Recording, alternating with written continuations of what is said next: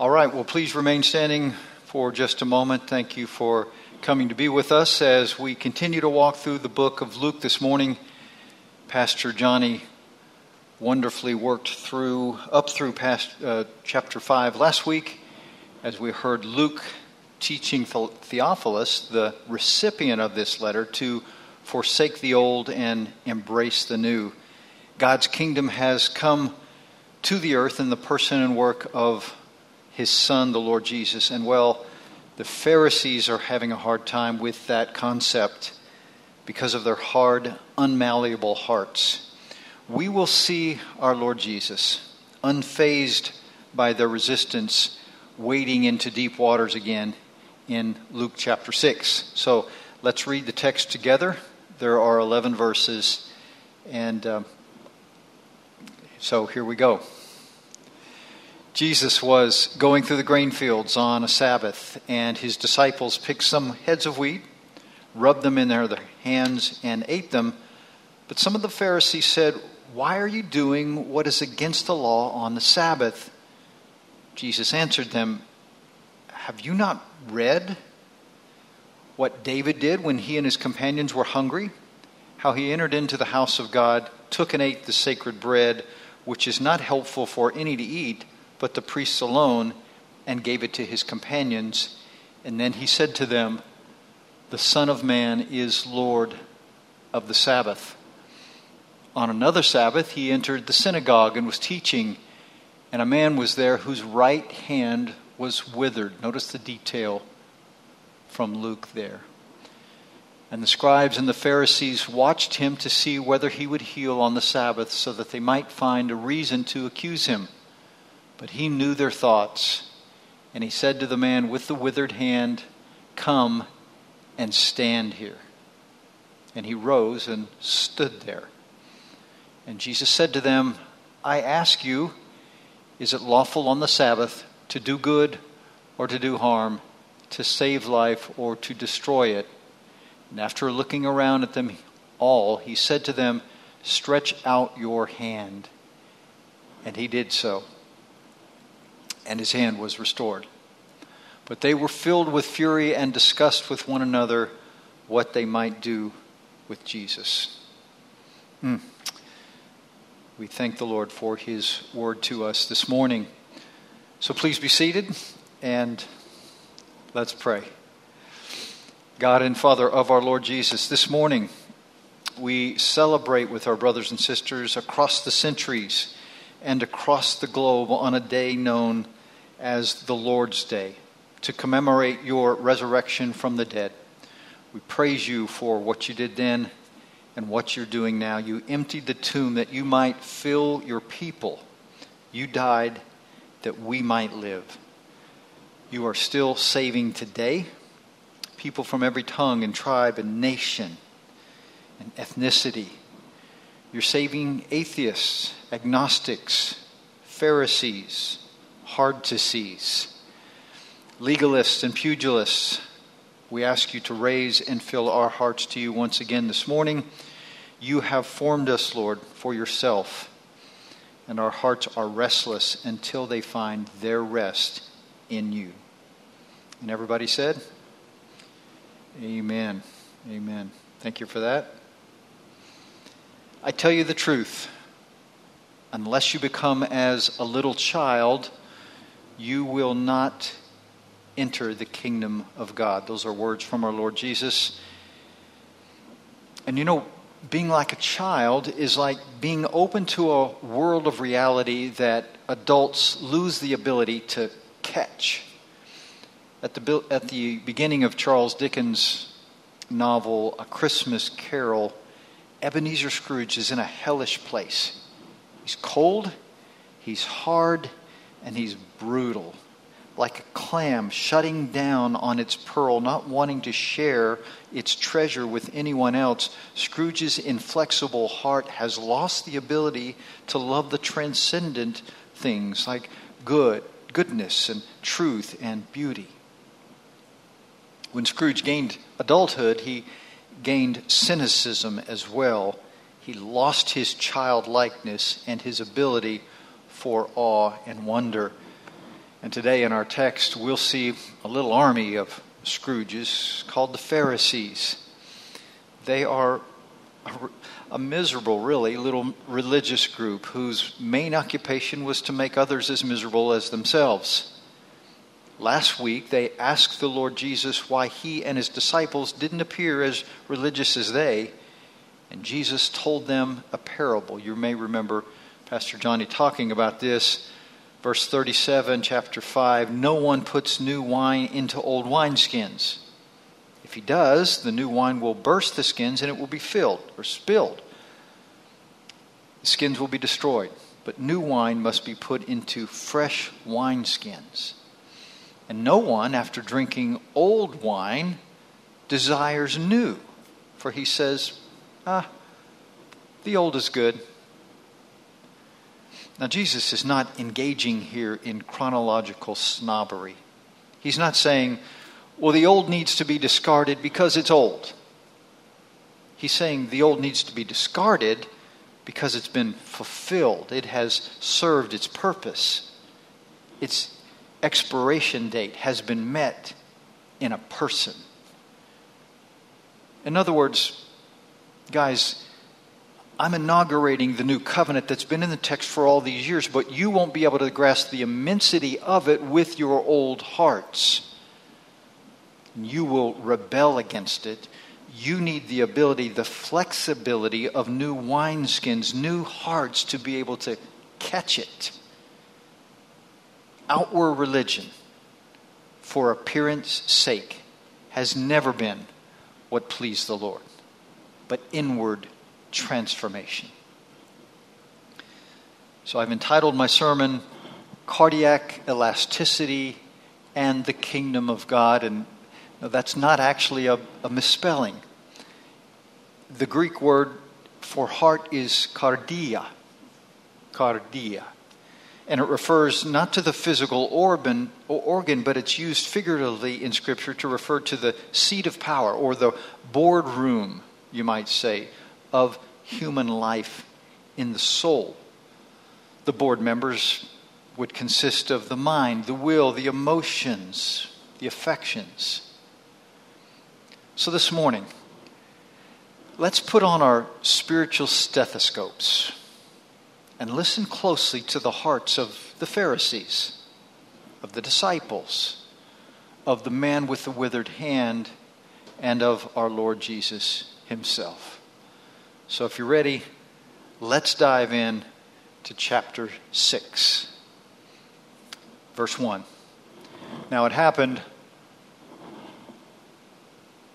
that on a Sabbath he went through the grain fields, and his disciples were picking and eating some heads of grain, rubbing them in their hands. So, two stories today. One of the common denominators in those stories is that we'll be looking at both of them occur on the Sabbath. This is Jesus carrying out his ministry of restoration. Remember the story in Luke chapter 2. Pastor Troy taught on that a couple of months ago. Mary and Joseph are in their temple, in the temple, and they're bringing their eight day old Jesus with them. Remember that it's Simeon who comes up to them and he says to them something very startling that Jesus, this little eight year old boy, will accomplish the consolation of Israel. Part of this consolation we see worked out today in Luke 6 was restoring the intent of the Sabbath, the fourth commandment. The basic command for the Sabbath is given in two places Exodus chapter 20, Deuteronomy 5. Let me read 20 for you. Remember the Sabbath day to keep it holy. Six days you shall labor and do all your work but on the seventh is the Sabbath of the Lord your God. In it you shall do no work, you, nor your son, nor your daughter, nor your servant, nor your female servant, nor your cattle, nor your stranger who is within your gates. For in six days the Lord made the heavens and the earth, the sea, and all that is within them, and he rested on the seventh day. Therefore the Lord blessed the Sabbath and what? He hallowed it. And then Deuteronomy 5 is basically the same with this little addendum. He said, uh, Moses writes, You shall remember that you were a slave in the land of Egypt, and the Lord your God brought you out from there with a mighty hand and an outstretched arm. Therefore, the Lord your God commanded you to keep the Sabbath day. So, in comparison, there, notice that the observance of the command is about the same, but the reason for remembering the Sabbath is different. In Exodus, it's God's creation. In Deuteronomy, it's God's rescue of his people from Egypt. In other words, it's redemption. So, creation, redemption. Life, then, for God's people would be marked, should be marked by a rhythm of six and one, which mirrored his activity in creation. While the rest of the world went about their business as usual on the seventh day, God's people were to remember what he had done for them, was doing for them, and would do for them. It was to be as Adam and Eve were enjoying God in the garden pre fall. And it was on just such a day that Jesus and his disciples were hiking through some grain fields and eating some of it as they passed through. Now, I imagine this would have been a joy filled time. A merry heart does good like a medicine. I heard somebody out there.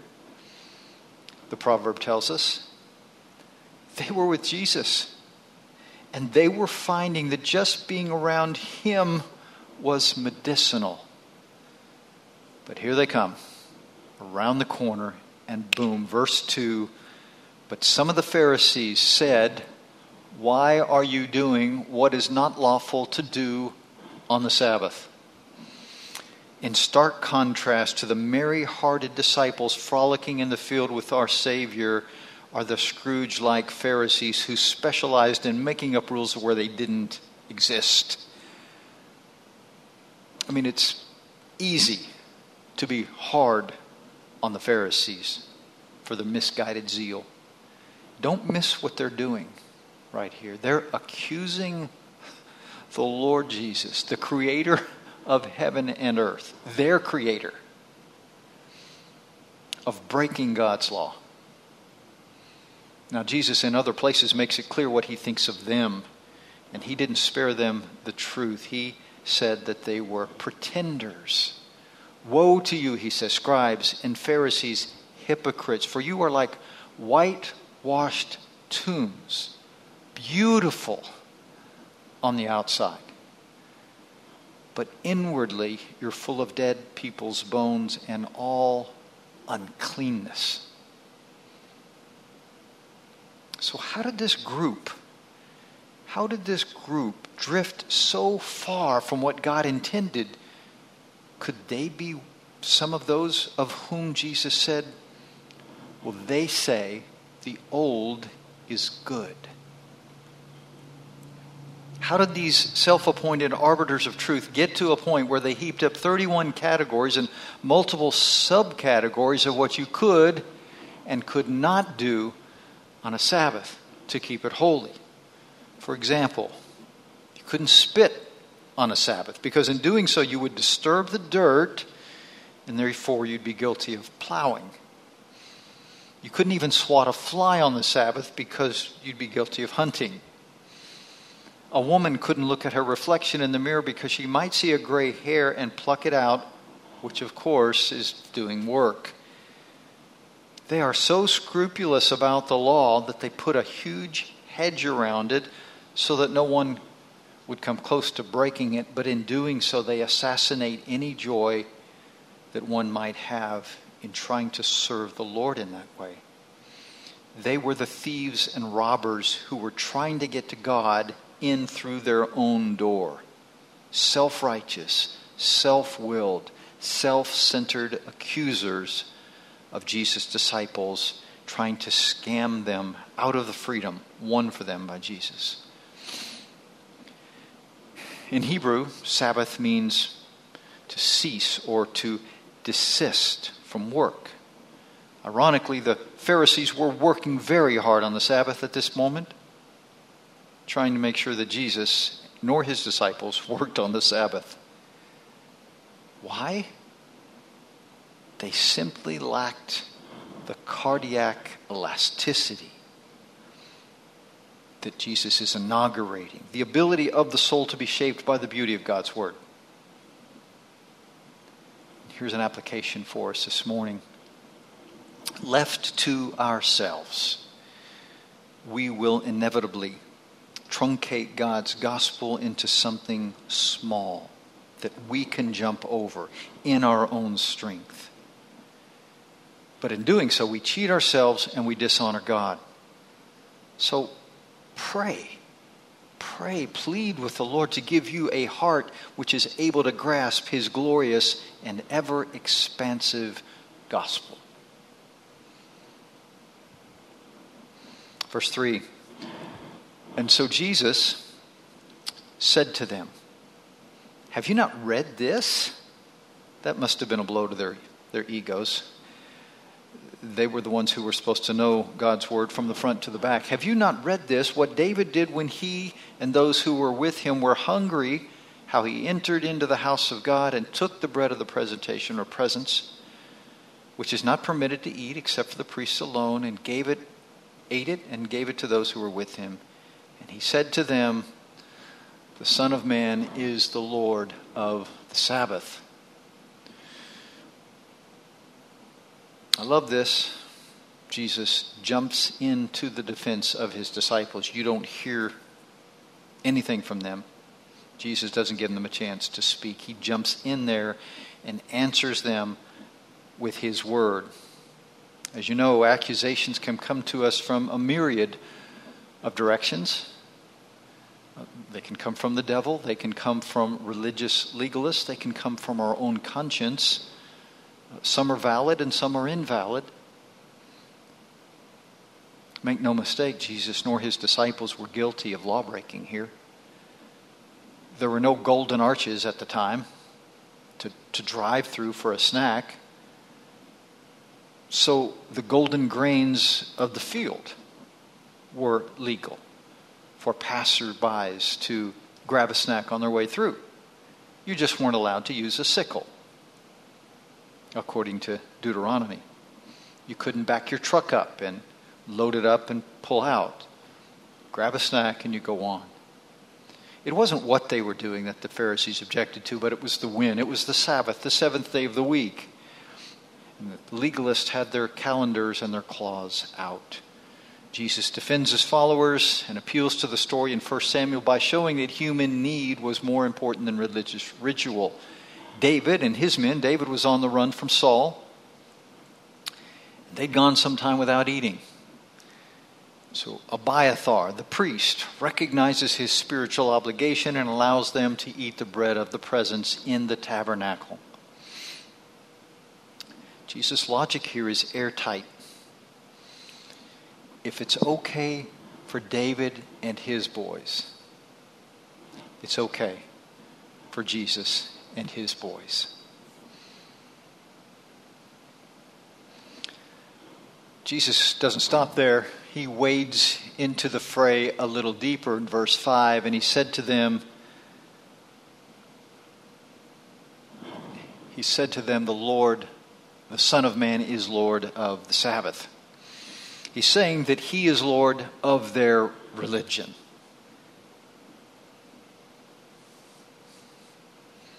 and that He alone determines the proper use of the day. That what they are trying to find in an endless list of rules can only be found in the Lord of the Sabbath.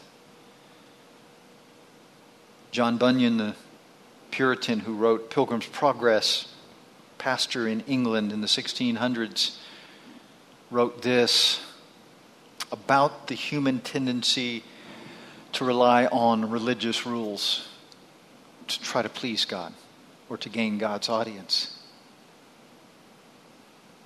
He said, Run, John, run. The law commands, but gives me neither feet nor hands. Tis better news the gospel brings. It bids me fly, and it gives me wings. The Sabbath was a mark of national identity for God's people. It sets them apart from the surrounding nations who worked seven days a week just to survive. Israel, though, was supposed to trust that Yahweh would provide for their needs in six days so that they could rest in Him on the seventh. It was a marked departure from the unceasing nature of their work in Egypt. And it was also to remind them of His rescue for them from physical bondage. The Pharisees, though, are guilty of trying to return God's people to spiritual bondage. Keep in mind that Jesus is not abolishing the Sabbath here, but restoring it to its original intended function. Meant to be a sanctuary of made of minutes, a temple of time to whet our appetite for the eschaton, for the end times not to get us into heaven, but to bring a bit of heaven into us. Another application when we stand accused of wrongdoing, real or imagined, run not to self imposed standards, run to Jesus. His word alone is authoritative. His word alone is salvific. His word alone is sufficient for our exoneration and our transformation. Isaiah put it this way Surely God is my salvation. The Lord Himself is my strength and my what? My defense. My defense. We don't hear any comments here from the disciples of Jesus. But I think it's a reasonable conclusion to say that they were simply awestruck at how their Lord Jesus, their rabbi, had dealt with the powerful social elite, which would have at any other time had them for lunch. Time and experience with Jesus is proportional to an ever growing awe and delight in Him. The more you're around Him, the more you want to be around Him. Let's keep moving. Verse 6. Now it happened then on another Sabbath, he entered into the synagogue and was teaching.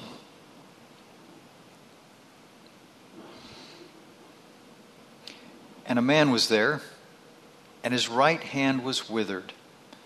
So the scribes and the Pharisees were watching closely to see if he would heal on the Sabbath in order that they might find a reason to accuse him. Wow. Uh, these men were Scrooge like, right? Hard hearted, bitter brutes who loved their man made laws more than they loved their fellow man.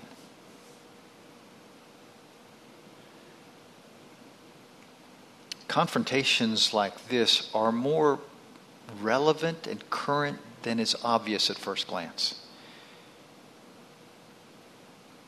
And, and as I studied this out, I, I couldn't get away from the feeling that the unspeakable atrocities that we, we just witnessed occurring in Gaza just a few weeks ago were very similar to this in this way. Who were the aggressors?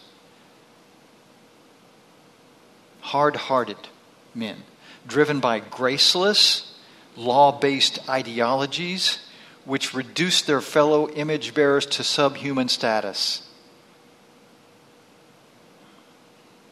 The only remedy, my friends, is the gospel.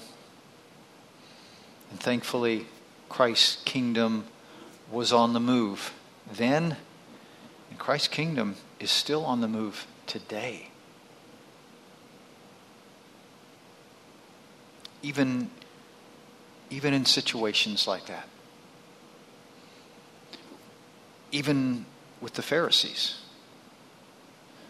we know for sure that one of their brightest and best, Paul, came to Christ and ended up giving up his life for the gospel. He's the one who said, I consider everything as rubbish compared to the surpassing value of knowing Christ Jesus, my Lord.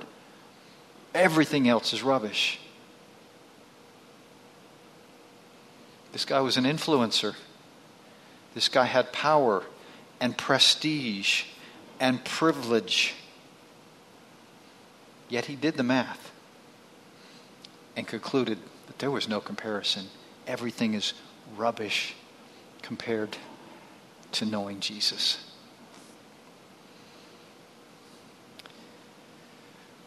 So, if you sit here and you're listening this morning about the exploits of Jesus and you find your hard heart maybe softening a little bit towards Him, we encourage you to, to do the math as Paul did. You will find that knowing Jesus to be a far surpassing pleasure than anything this world has to offer.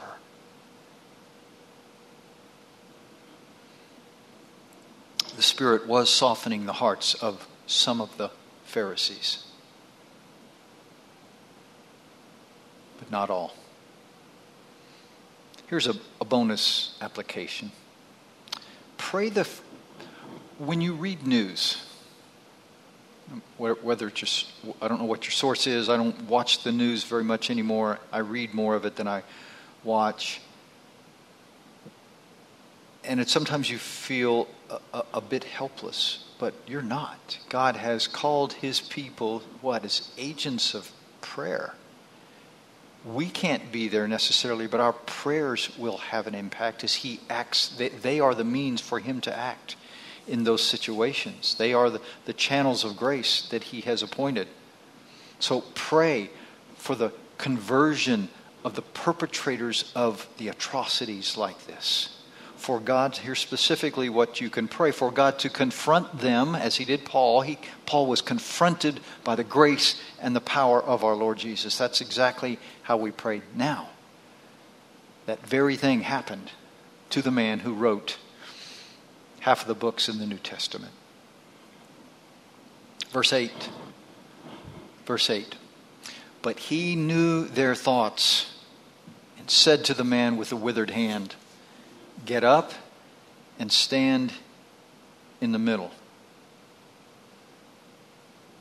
So he knows, he knows that they are trying to find a reason to accuse him.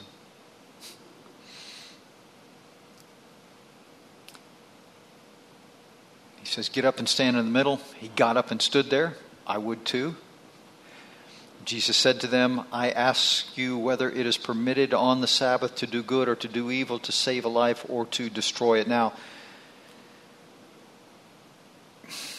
we don't hear a lot from the man either, but I, I think it's logical to conclude that this man did not seek the spotlight. In fact, he wanted to stay in the shadows where he was sheltered from potential humiliation. The limelight coming out in front of people, as Jesus was asking him to, would reveal his weaknesses. But Jesus calls him into this uncomfortable position. And Jesus is still doing that for his people today, calling us into positions that we would rather not be in.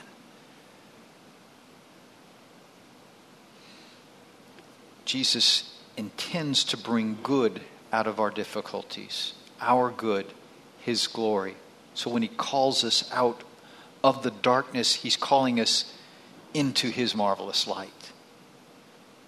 He's the lifter of our heads.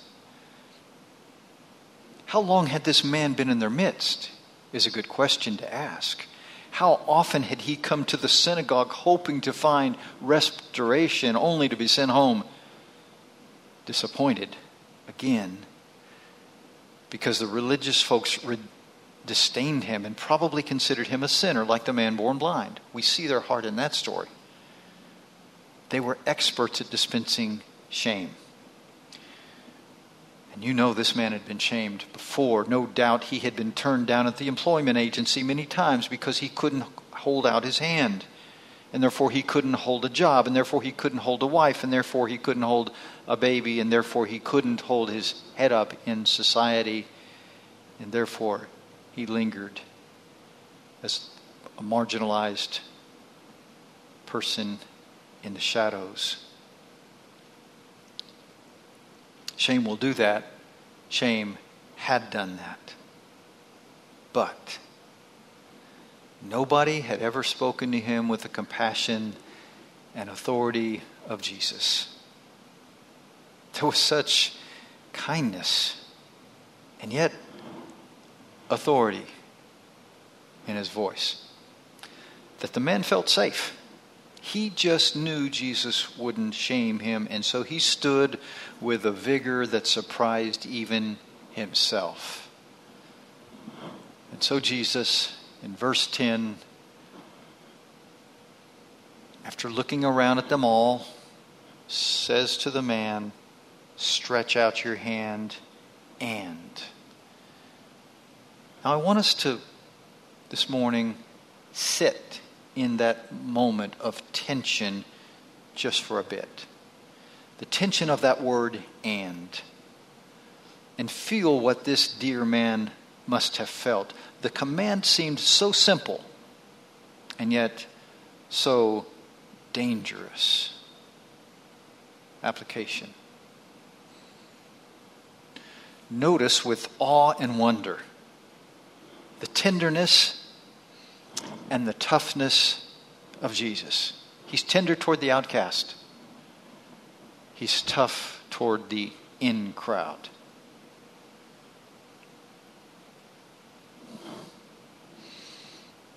Pray for a heart like this courageous and caring. We need people like that.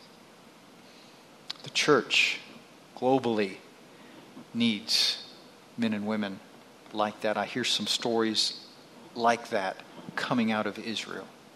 Courage, godly courage and caring, full of tender mercies for those who long for it, full of courage to go contrary to those who misuse their authority. We're still in that and moment. There must have been a doubt. Was he wrong about Jesus? Was this just another cruel episode of humiliation and finger pointed like he endured so many times before? He thought he could hear some snickering in the crowd. Or was that just his imagination? Yet,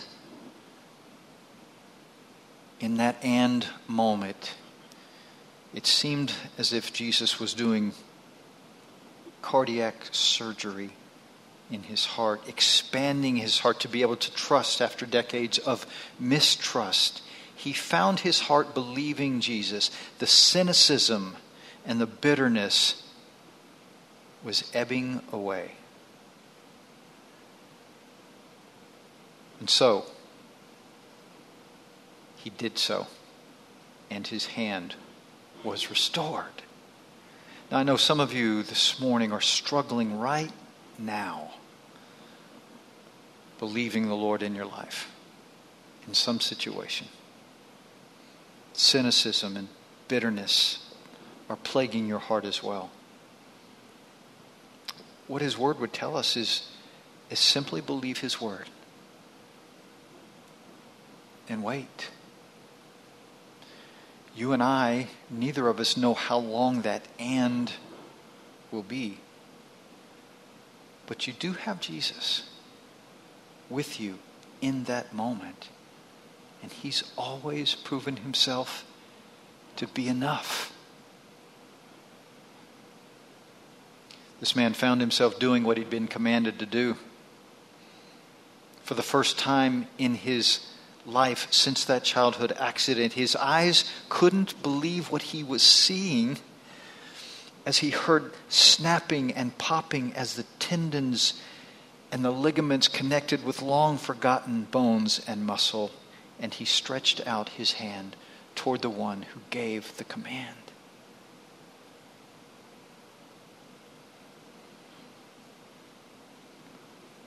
About 350 years later, Augustine, the North African bishop, can't wait to meet him one day, said, Lord, command what you will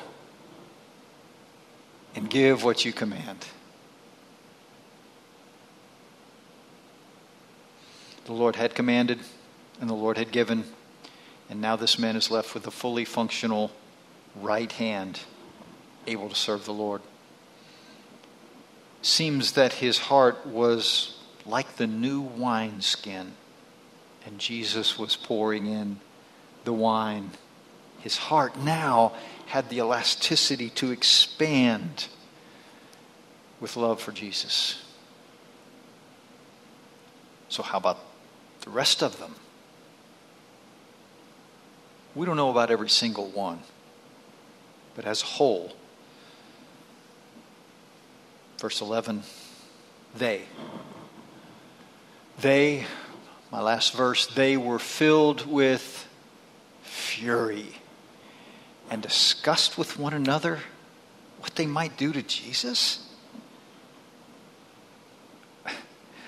In Mark's account, parallel passage, in Mark's account, Jesus at this point looks at the Pharisees. Remember what it says? With anger. Why? Hardness of heart. He looked at them with anger because of his hardness of heart. They were guilty of taking something good, God's law, and doing something evil with it. Like using a GPS to misguide someone off of a cliff, or taking a compass to commit murder. They were working hard on the day of rest to cause unrest and make it hard for God's people, his disciples, to enjoy his presence.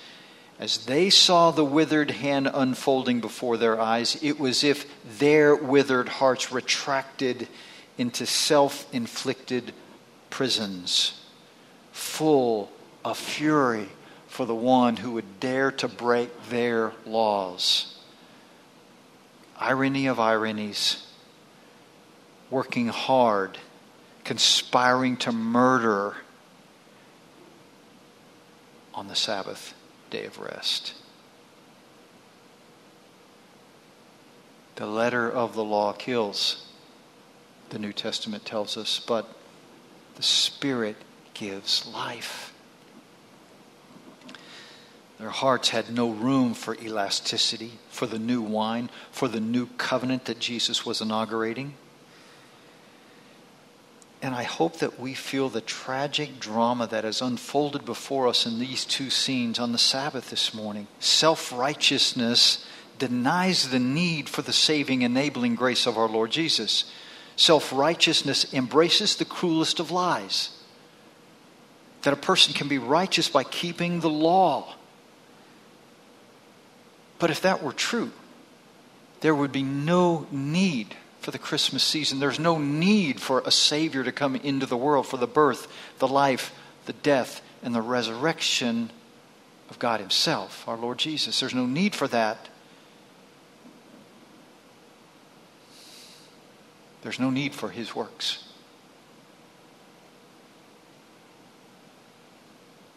And you know, we're, we're saved by works, right? We, we are saved by works, just not ours. By the works of the Lord Jesus.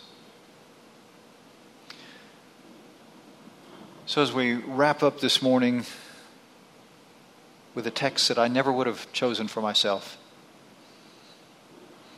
uh, but has, but has proven itself to be a blessing what are some practical implications of the Sabbath day for us as Christians? So, two questions for you to discuss in your community groups. Sometimes these kind of discussions produce more heat than light, but I trust that that won't be the case uh, with you guys. First, why do Christians now meet on the first day of the week rather than on the seventh? Little hint has nothing to do with Constantine's edict in 321 AD. The church was already meeting when he did that, made that edict. So here are some talking points for your groups. Christ hallowed this day. So, why do we meet on the first day? Christ hallowed this day through his resurrection. Look at Hebrews 4:10 for that. Second, the prophecy of Isaiah includes a modified Sabbath observance in the time of the new covenant. See Isaiah 66, 22 and 23. Thirdly, the Holy Spirit empowered the church on this day, the first day of the week, not the Sabbath. Acts 2 1. Fourth, the apostle mentioned in Revelation uh, 1 there, that there is now such a thing as the Lord's Day. I was in the Spirit when? On the Lord's Day, John says. Fifthly, the apostles have set a pattern for us in meeting on this day. See Acts 20 and 1 Corinthians 16 too. It's been said that the Sabbath is a reminder of the completion of the old creation, while the Lord's Day is a reminder of the finished work in the new creation. Application. Because our hearts are idol factories. Man, that's true, isn't it? We're always churning out things to trust in other than God's Word for our justification before Him.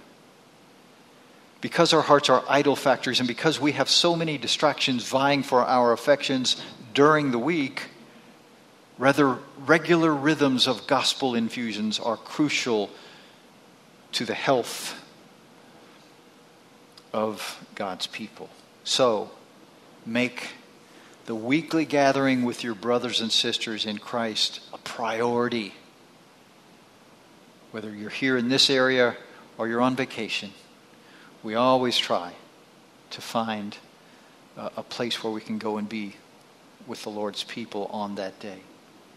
Richard Baxter, 16th century Puritan writer, one of my favorites, said about the Sabbath, the Lord's Day, he said this What fitter day to ascend to heaven than on the day that he arose from earth and fully triumphed over death and hell? He says this Use your Sabbaths, Lord's days, as steps to glory until you have passed them all and there you have arrived. Second CG question What does the Lord's Day Sabbath now look like for us? What do we do? That was part of my reluctance with this passage. As I consider that question, I think of Paul's words from Galatians 5 it is for freedom that Christ has set you free. I think we have great latitude. That's how I come out of this study of this portion of Scripture.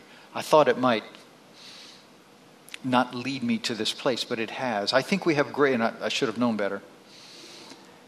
I think we have great latitude in how we can work out these two. We see two broad principles, don't we, this morning, in how we can celebrate the Lord's Day? I think we do. We get to walk alongside Jesus in the grain field. Or maybe our life at the moment looks more like a minefield. Nevertheless, we're walking with Jesus. We get to eat the bread of his presence, enjoy the freedom of soul that he has purchased for us. The one who has all authority is both a man of sorrows and the one on whom is the oil of gladness. There is no happier person in the world than our Lord Jesus. And he invites us into his presence. Secondly, look upon his face in the sanctuary with his people each Lord's day. Here he beckons us to stretch out our atrophied arms, our lame legs, our withered hearts. He will straighten what is crooked. He will strengthen what is weak. And he will, and then we will be empowered to relate to those who are outcast and marginalized among us. Remember his words it is right to do good on the Sabbath. Application four or five, lost count.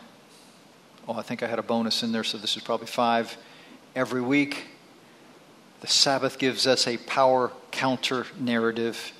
The Lord's Day Sabbath says that Jesus is enough, has done enough for his people.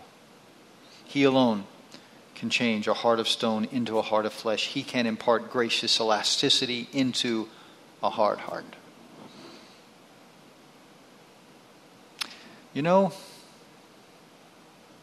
even Ebenezer Scrooge is not the man he used to be. When he finds out at the end of the Christmas story, Charles Dickens, which, by the way, Kelly and I saw that a couple of nights ago, I think is a really good picture. I think it's a really good picture of salvation and how God's Spirit begins to work in the heart of an unbeliever. When he finds out that Tiny Tim, toward the end of the story, may die, he says to Bob Cratchit, his father, who he'd been stingy with for a long, long time, he says to Bob Cratchit, his father, I'll raise your salary, Bob, and endeavor to assist your struggling family. Ebenezer Scrooge is no Scrooge anymore. His heart has been turned toward God and now toward his neighbor. Let's pray. Lord, on this Lord's Day, we are reminded of your word,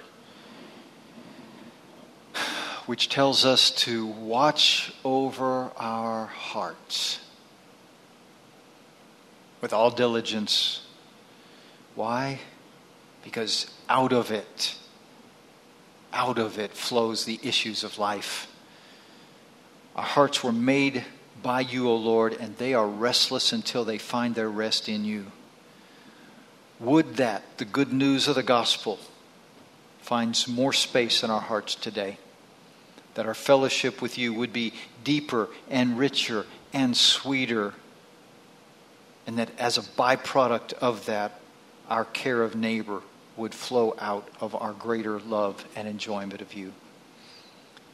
For you are the Lord of the Sabbath. You are the Lord of our hearts. Spirit, make more room for the Lord Jesus in our hearts. And everybody said, Amen.